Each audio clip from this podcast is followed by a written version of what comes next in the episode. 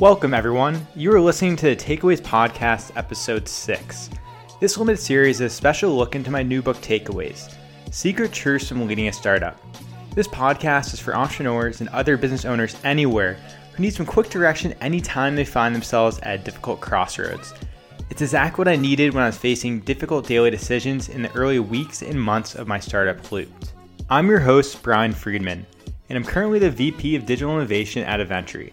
And previously, I was a CEO and founder of Looped in Silicon Valley and then San Francisco. Today, I'm going to share with you how to nurture partners from the beginning. So, let's get started.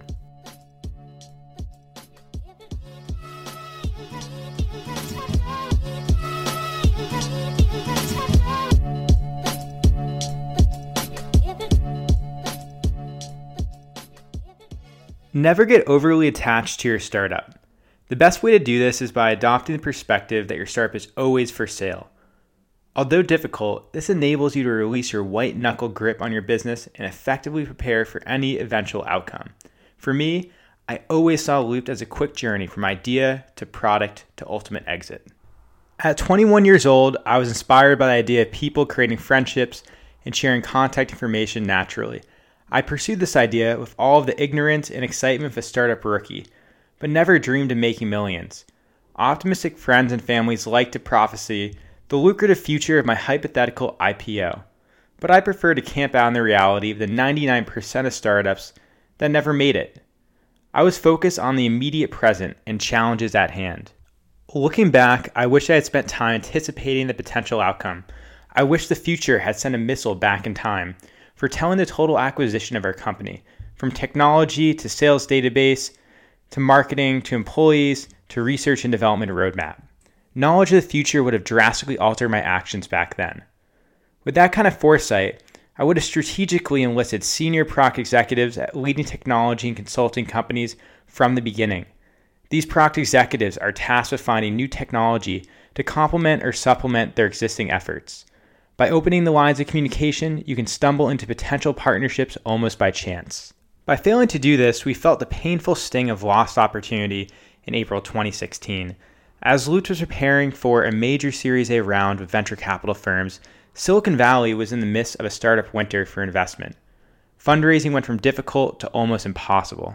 Slow returns on existing investments and growing demands for more funding from highly celebrated startups like Uber and Airbnb caused venture capitalists and other institutional investors to become more risk adverse and less open to funding younger and smaller startups.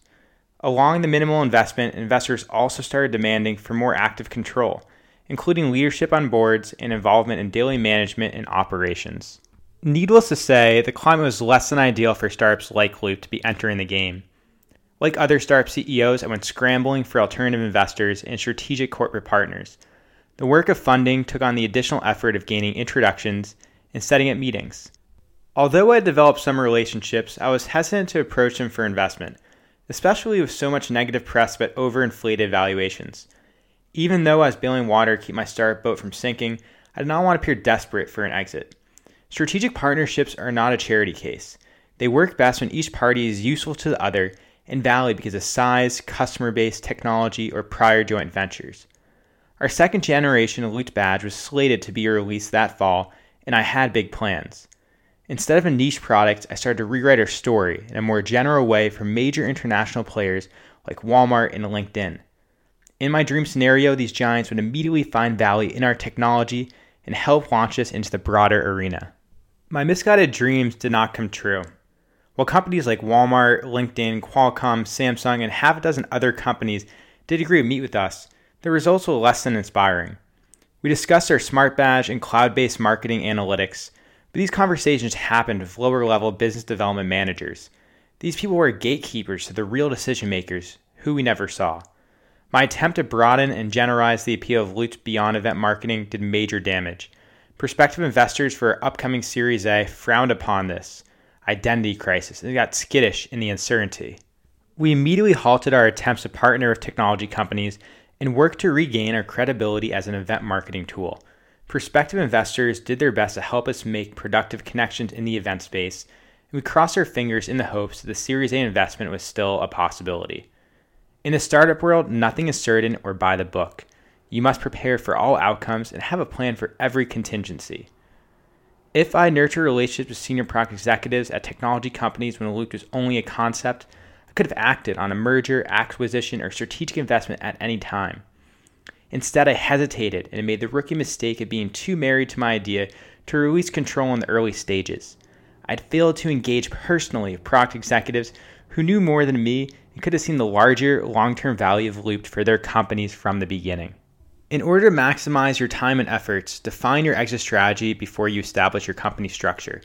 Create a target list of companies you want to be acquired by, and prioritize that list by location, size, and mission statement for best alignment.